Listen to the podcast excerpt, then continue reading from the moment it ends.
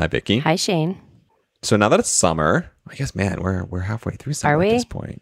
Well, I guess not technically. Summer starts what the twenty first. of Okay, this is not the point of our prompt. now that it's summer, do you have any plans to travel, or, or have you done your kind of quote unquote summer travel already? No, I haven't. Actually, in August, my my husband is going to Scotland for like three weeks, which is very exciting. But what that means is that I get to go to I'm going to go to the Poconos for more than a week and have just like a really long, slow week. It's going to be great. That's relaxing. exciting. Yeah. What are you gonna do? Any Um, swim, probably, hopefully a lot. Watch movies. nothing? Not having an itinerary. Play about in the woods. Yeah.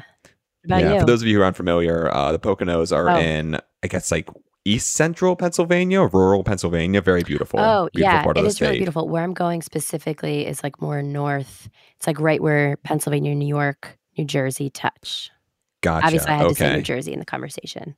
I know every, every single thing we talk about. Yeah. Yeah. actually, funnily enough, I'm in Pennsylvania right now. Oh. If if anyone with a discerning ear can tell, I sound a smidge different. I'm in a bit of a different setup. But every summer, I take three weeks off from AGU and I teach a field course for undergraduates. As we are in this moment, I am sitting in the assistant director of the field station's office because it's the only place that has good enough internet to do this. That's amazing. Wait, so are you teaching about lizards or herbs or I'm teaching about it's a disease ecology class, Oh. but we do lots of really cool stuff. Yeah, we go out. I I we do catch like frogs and salamanders and lizards. We catch turtles. We were doing plant stuff today, and one of my favorite parts is we get a lot of experts from different. Uh, federal agencies and state agencies and different things, and folks come in and talk about rabies. And do you know how you detect rabies or test for rabies in raccoons? do you have to kill them? Oh, the caveat, they're already dead. This is like roadkill and oh, stuff. oh, oh, oh. Uh, their brains, brains. You decapitate them. yeah. Mm. It is for the betterment of raccoon populations, all mammal populations, and human populations. I feel like you're going to end up on a list.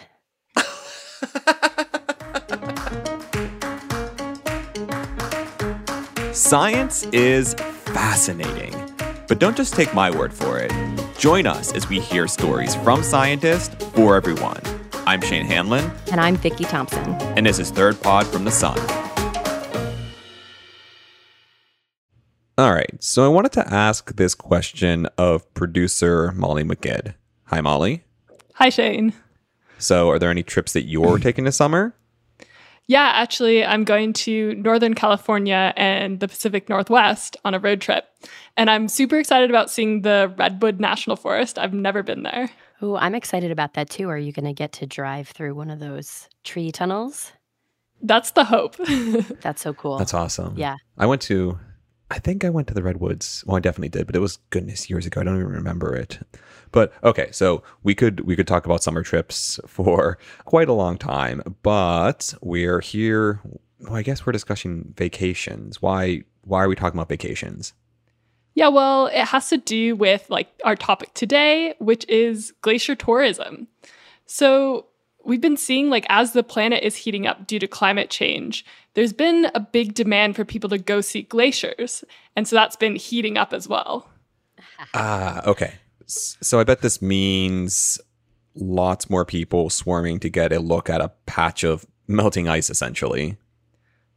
Well, that's a bit depressing, but I guess in a nutshell, yes. You're welcome.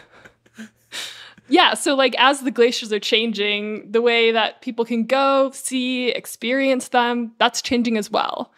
We talked with Dr. Heather Purdie. She's a glaciologist who studies both glaciers and glacier tourism in Christchurch, New Zealand.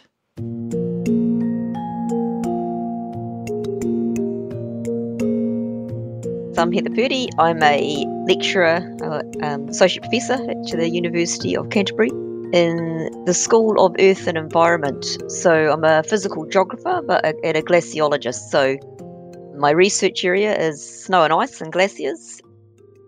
So the kind of things I explore is looking at how our snow and ice, how our glaciers and seasonal snow respond to climate change, how they how the way snow and ice is changing impacts other things like our use of snow and ice from both a recreational perspective and from things like glacier tourism.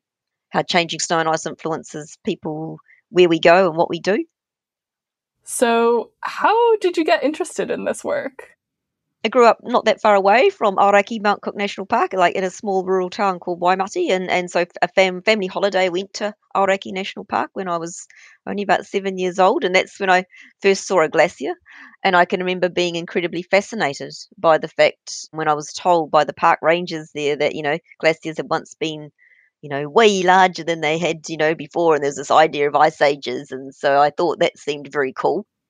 My first glacier project I, as a researcher was actually on the Fox Glacier on, in southwestern Tai Poutini National Park on the west coast of the Southern Alps in New Zealand. And it's a very fast responding glacier. It's it's well known, tends to be well known, and does attract a lot of visitors. And I started there many, many years ago as a master's student, you know, measuring the speed of the ice and, and how fast it melted, how fast the ice flowed. I'm a field scientist, so I had a very intensive field program because that's what I like, you know, walking around on the glacier every single day for a few months. And at the end of that, actually, because I worked very closely with the company that was doing the glacier guiding at the time, they were um, Fox Glacier Guides, and they were an immense help at they the guides like when I was out working on the ice, they would bring the clients over to me to have a chat about what I was doing and, and took a real interest in what I was finding out and and wanting to pass that information on to the clients that were coming to visit the glacier and so yeah, we did training with them, helping sort of upskill the guides and learning better like learning more information to pass on. And so at the end of that stint, I got offered the chance to work as a glacier guide, which I said yes to because I just thought that seemed like the coolest job out. And it was great. And so I did some time there as a glacier guide as well. And so, and it was fantastic because I still today sometimes think that when you've got a group of people behind you and you've got them on the ice and they're actually there, they're touching, they're feeling, they're they're seeing, they're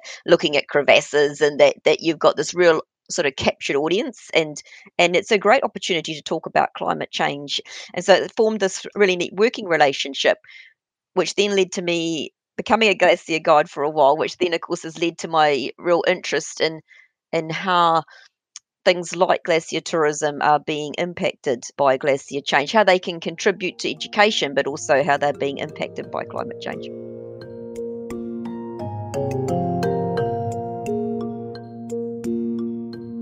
That really does sound like a cool job. So, being outside in a beautiful, remote location, climbing mountains, teaching people about climate change.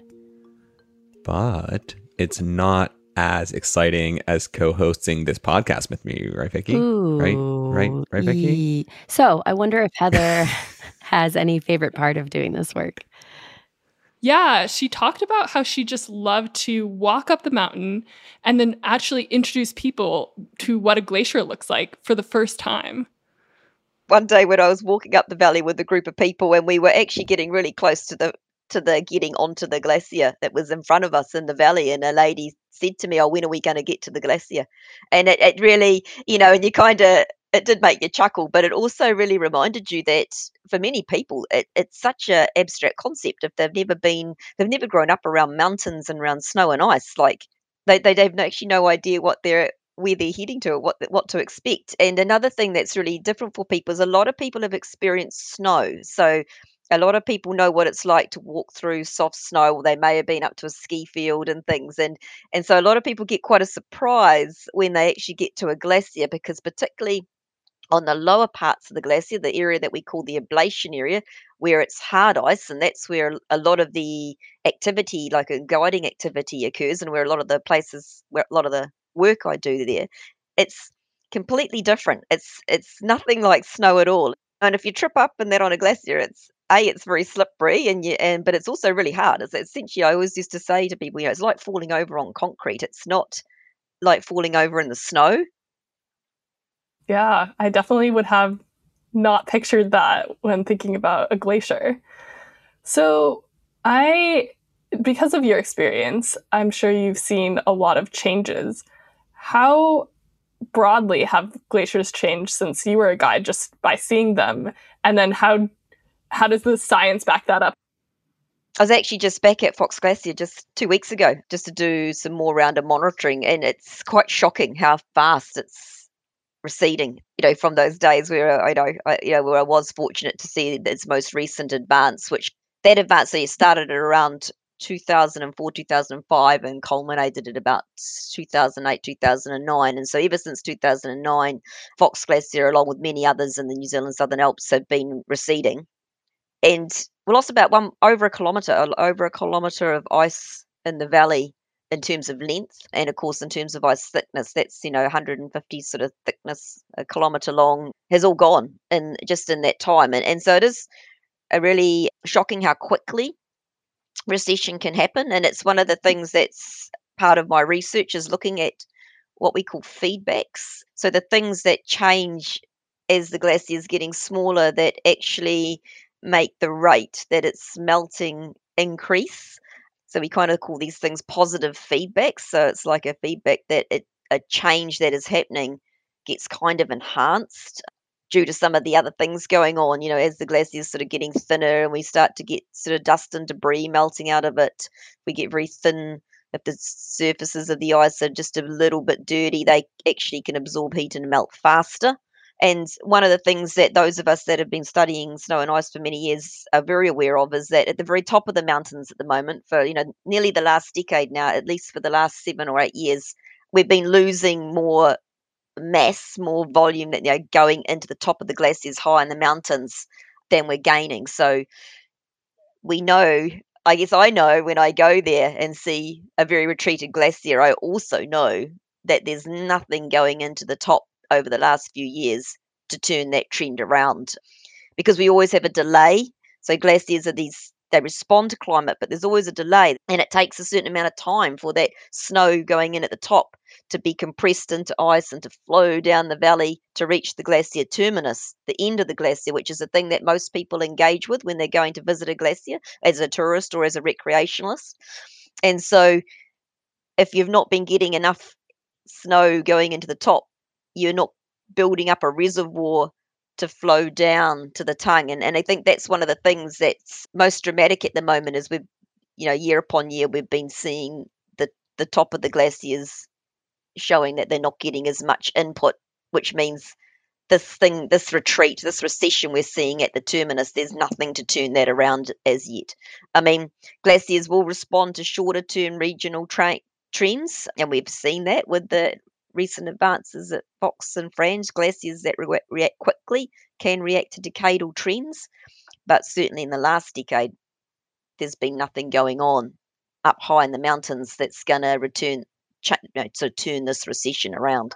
And that's the thing that's quite quite disheartening, I guess, a wee bit quite shocking when you you sort of see how small it is now.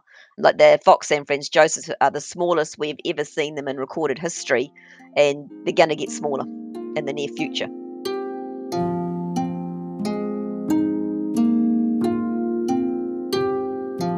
This is a really uplifting topic we got here. I mean, losing one kilometer of ice in only 13 years. Plus, they're probably just going to keep getting smaller, right? Yeah, well, it is kind of depressing. And that's part of the reason why Heather says it's so important for people to see these glaciers so they can really see like what climate change is doing. That's a good point. So so Heather's talking about how glaciers are changing because of climate change, but how is glacier tourism changing? Well, she started at the beginning, describing how glacier tourism used to work over a 100 years ago and how it's changed over time glacier tourism has been around for many, many years, and at its sort of its most basic and as its sort of original form was simply going for a walk from the valley floor. So, you know, and this happened at Fox and Franz Josef and also over the other side of the um, Southern Alps and the Aoraki Mount Cook National Park on the Tasman Glacier. And so, you know, guides would, you know, put put, put people on a bus, drive them out a, a bit of a road, and then people would get out and actually sort of just walk out onto a glacier and and when I first started guiding at Fox, we were we did used to have trips from the valley floor so you could take families you drive them out the valley you get out and you go for a walk and you'd walk up the valley and then up onto the ice walk around on the ice and then walk back. So lovely trips like real journey all just you know under people's own people power and and of course you know reasonably affordable too because it was just all about walking. They were walking trips But what's been happening, particularly on the west coast at Fox and Franz Josef, is as the glaciers have been receding, and so they have been getting smaller and shorter. The position that the glacier terminus is, is getting further up into the mountains and, and sort of ending up in an area that's much steeper and with much in the thinning is meaning there's a lot more exposed rock around. And we've started to see this increase in rockfall from the valley sides that actually meant that the walking access, like walking from the valley floor, just wasn't as safe as it used to be. And this meant that the walking access was abandoned and all the trips at both Fox and Franz Josef now helicopter supported. They always did helicopter trips. It was always like the sort of top end. You know, you could either go for just a walk from the valley floor and walk around on the glacier on the lower part of the glacier, or you could catch a helicopter, fly higher up onto the glacier and walk around up there. And so there used to be a choice with that. But now using those helicopters to access the glacier is the only way those trips are running. So what we're seeing is we're sort of, eh, you know, it is a bit of a paradox in many ways. You know, we've got climate warming because of our use of fossil fuels and CO2 emissions, and our glaciers are reacting to that. And yet, one of the only ways that we're we're actually accessing the glaciers to see them and educate people about them is in, by using helicopters. The other thing that's been quite interesting in terms of glacier recession and glacier tourism is over in the on the eastern side of the Southern Alps you'll see that big valley glaciers have formed really large, what we call proglacial lakes at, at their terminus at the end of the glacier. And so we've seen also some diversification in tourism. So, like at the Tasman Glacier, we actually have companies that operate boat tours and kayaking tours. So instead of actually getting onto the ice, what they're doing is putting people into um, watercraft, you know, boat, you know, power boats or you know kayaks, and having a look at the icebergs and paddling around the lake that way. So it's sort of this evolving thing, you know, as the lakes are receding, they're also, or as the glaciers are receding, they're kind of creating these lakes that for some companies are presenting new opportunities and providing different ways of engaging with the glacier.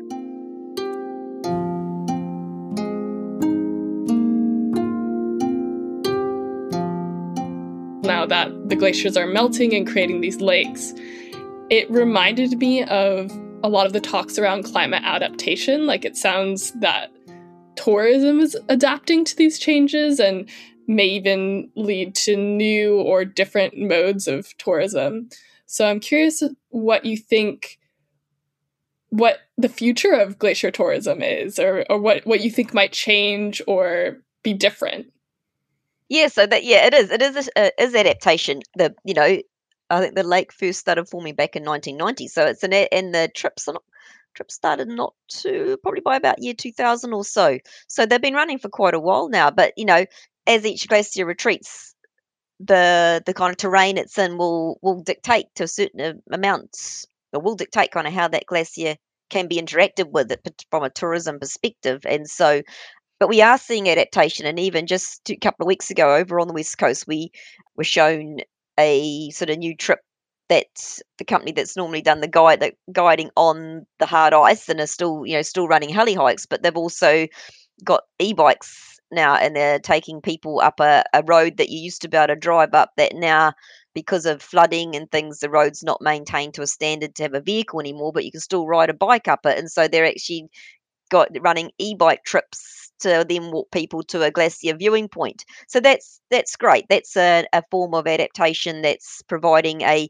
a low cost option for people to be able to still engage with the glacier and you know when they're taking them on that journey they can you know show people where the glacier used to be and, and talk about some of the processes so yeah so we are starting to see these organize these companies thinking outside the square a bit and thinking okay how do we still give people a glacier experience but at the same time, you know, perhaps thinking of different ways of doing that. Do you think that if the glaciers disappear, people will still go to see them? Will there be tourism in those areas? Because of where New Zealand is and because of the way the sort of amount of precipitation, the amount of rainfall we get, where our southern Alps are, where we kind of sit, are situated on Earth, um, well, there'll be glaciers. There'll always be glaciers for the foreseeable future. It's just they'll be a lot smaller and they'll be much higher in the mountains.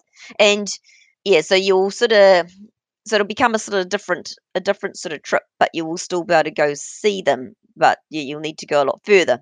And the thing is, they are still really amazing locations. They're alpine locations. They've got incredible mountain peaks and you know steep sort of bluffs and in some ways when when the glaciers pull back you know the severity of the landscape the scale of it's almost revealed even in its in a, a more full way tourism is definitely something that will evolve and people will still go to see these these you know there's some incredible lakes and things off you know often a glacier retreats and you get an amazing lake left behind. And so the landscape will evolve with climate and there'll still be there'll still be tourism. There'll definitely still be tourism and people but what people see will be will be different. And it might be more that they're looking at you know a glass a trail a, a track that is you know a glacier trail that sort of follows where the glacier used to be and, and shows the key kind of neat landscape features that they leave behind as opposed to walking up and just having it right there in front of you. So but yeah so they will need this adaptation. They will need people's perhaps expectations. It's all about expectations sometimes too what people are expecting to see and what people actually see. But yeah, certainly, like you know, the New Zealand Southern Alps are incredibly amazing and beautiful anyway, and even with less snow and ice on them, they're still going to be majestic, and the rock faces will be in, incredibly impressive. So, and the lakes will still be beautiful. So, I think for these little communities that are really reliant on tourism, they'll still they've still got an amazing place to go. And I guess there'll be a transition of people starting to, you know, for many years they've relied on the glacier being the draw card that's brought people to these places because everyone wanted to go see the glacier and if the glacier gets harder to see it might just be a matter of reminding people of the other things they can do there and the other neat things they can see hmm. that's really bittersweet like it's it's it makes me feel better that like people will still want to go to these places and they'll still want to see them and and support the towns and the people who live there but at the same time it's that they're not maybe not going to be even able to see the glacier anymore and that's that's really striking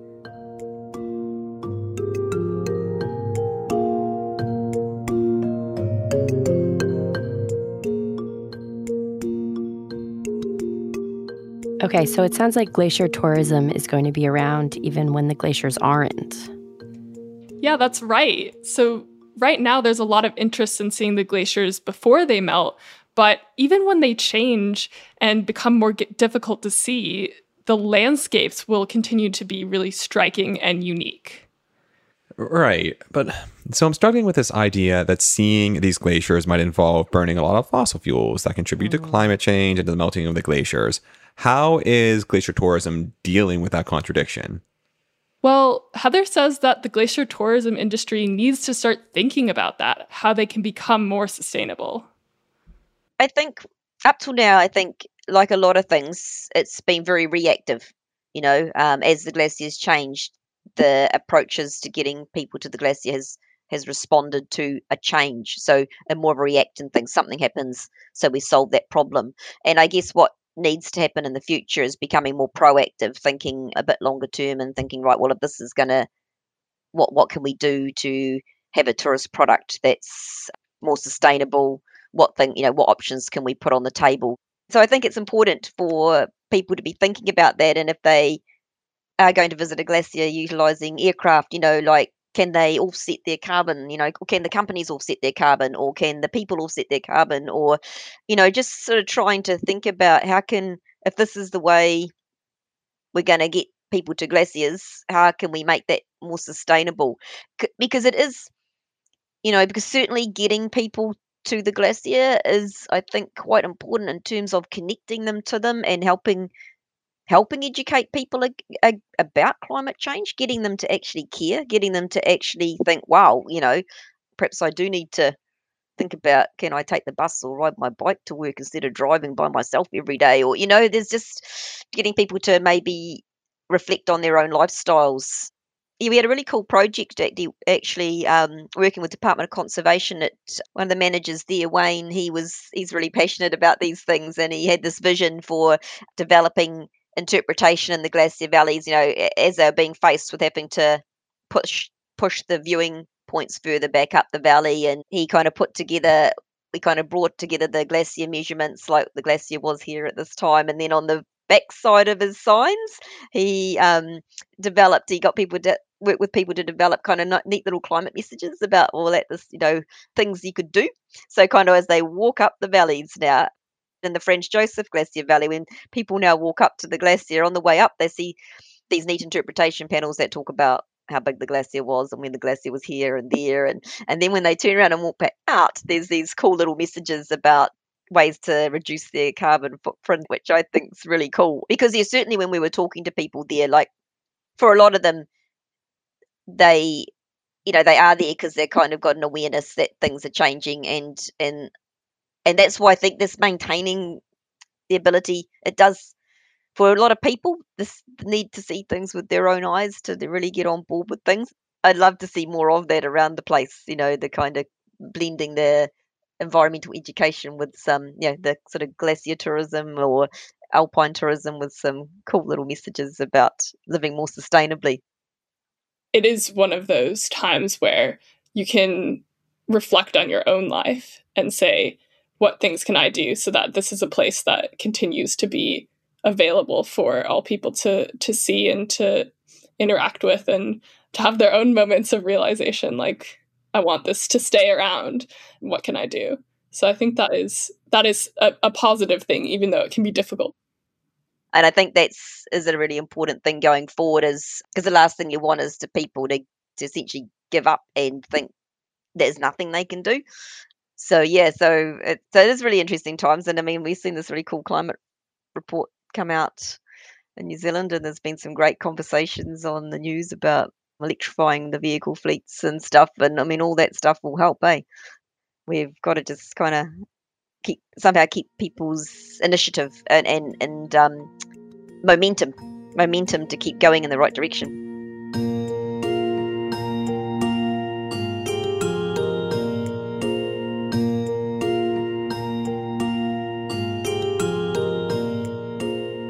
So, Molly, what is the answer? I think it's complicated. I think everyone needs to consider what they can personally do to try and make their travel more sustainable. Can you take a bus? Can you go see something nearby? Can you think about offsetting the carbon from wherever you're going? And those choices shouldn't make you feel like you can't go on vacation, but it should just make you consider how to make that vacation more earth friendly. So, probably kind of like enjoy responsibly. I think that's probably a good a good slogan to have, and for many things, but yeah, especially with this. yeah, I think we can all do our part personally and be thankful for folks like Heather for their work. All right, folks. Well, that's all from Third Pod from the Sun. Thanks so much to Molly for bringing us this story and to Heather for sharing her work with us. This episode was produced by Molly with production assistance from Jay Steiner and audio engineering from Colin Warren. And we'd love to hear your thoughts on the podcast. Please rate and review us. You can find new episodes on your favorite podcasting app or at thirdpodfromthesun.com. Thanks all, and we'll see you next week.